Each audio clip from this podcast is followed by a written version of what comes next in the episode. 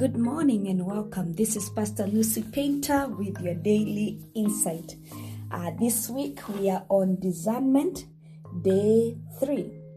And remember, our first text was from 1 John 4 1, where John warned the beloved or the brethren that do not believe every spirit, but test the spirit to see whether they are from God. For many false prophets have gone out into the world. And so at the beginning, we said that discernment is the ability to judge well. So, not every spirit you encounter you're supposed to believe. We have been given the mandate or the responsibility to test those spirits. And one of the scenarios I want to talk about is in the life of Paul and Silas. At one time in the book of Acts, chapter 16, they were in Philippines in Macedonia and they were preaching. And there was this slave girl who had a gift of fortune telling or the spirit of divination. And she was following them all over, saying, Oh, these men are servants of the Most High God who proclaim to you the way of salvation. And she kept doing that for many days. But a certain day, Paul was like, I've had enough. She said to the spirit, greatly annoyed, I command you in the name of Jesus to come out of her. And that spirit that was operating in the girl came out. Why did Paul do this? Because she, he judged well and discerned that spirit is not from God. And if you read about uh, the surrounding of that girl, she was like a business, um, uh, a business tool to her owners. She would fortune tell and bring money to the owners, and they felt so bad that their source of income had been cut short. Test every spirit. And so in our times, I say this this lesson is important to us because we are living in a day where there is a lot of false prophecy, false prophets. There are people manipulating because their aim is to acquire profit or to make wealth. And so they try to tell you and act as if they are working with the Spirit of God. And if you listen to what this girl is saying, there is some truth in it, but that truth is so vague because the girl says, Oh, these are men, servants of the Most High God, wherein she is speaking in an area where they had so many other gods. They believed in the Greek god, the Zeus, and all that. And it was not easy for them, the people listening to this message, to understand that she was referring to Yahweh, the God of Israel. So the message could seem like it's okay, it is right, it is true, but it was so vague. And so it doesn't matter how enticing the message appear or how true or factual the message appears, we have a responsibility to activate discernment and test every spirit. Test every spirit.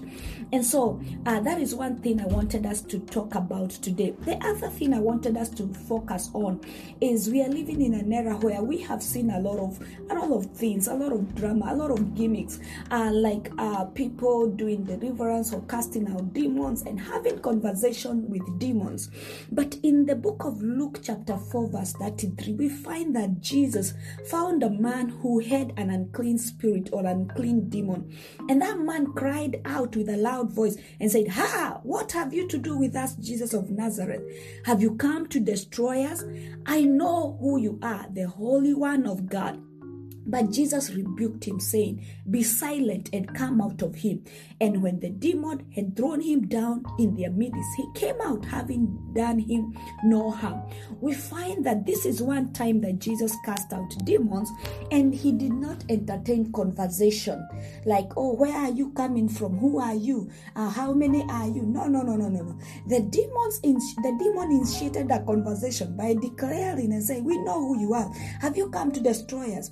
But doesn't matter whether what the demons were speaking was true because the spirit is not of God. Jesus did not entertain conversation. So the issue here is not the message. The issue here is to test where does that spirit come from. When somebody comes and tell you, know, I have a word for for you. I'm a prophet, and they tell you things that seems to be right and factual. The issue is not. We are so much deceived by the message, and we forget to search the source of the message. Is that spirit from God, or is it divination? Is it occultic? We need to activate uh, the spirit of discernment and judge well because it's not so much about the message, it's about the messenger because you cannot accept the message if you have not accepted the messenger. You have to accept the messenger first before you accept the message.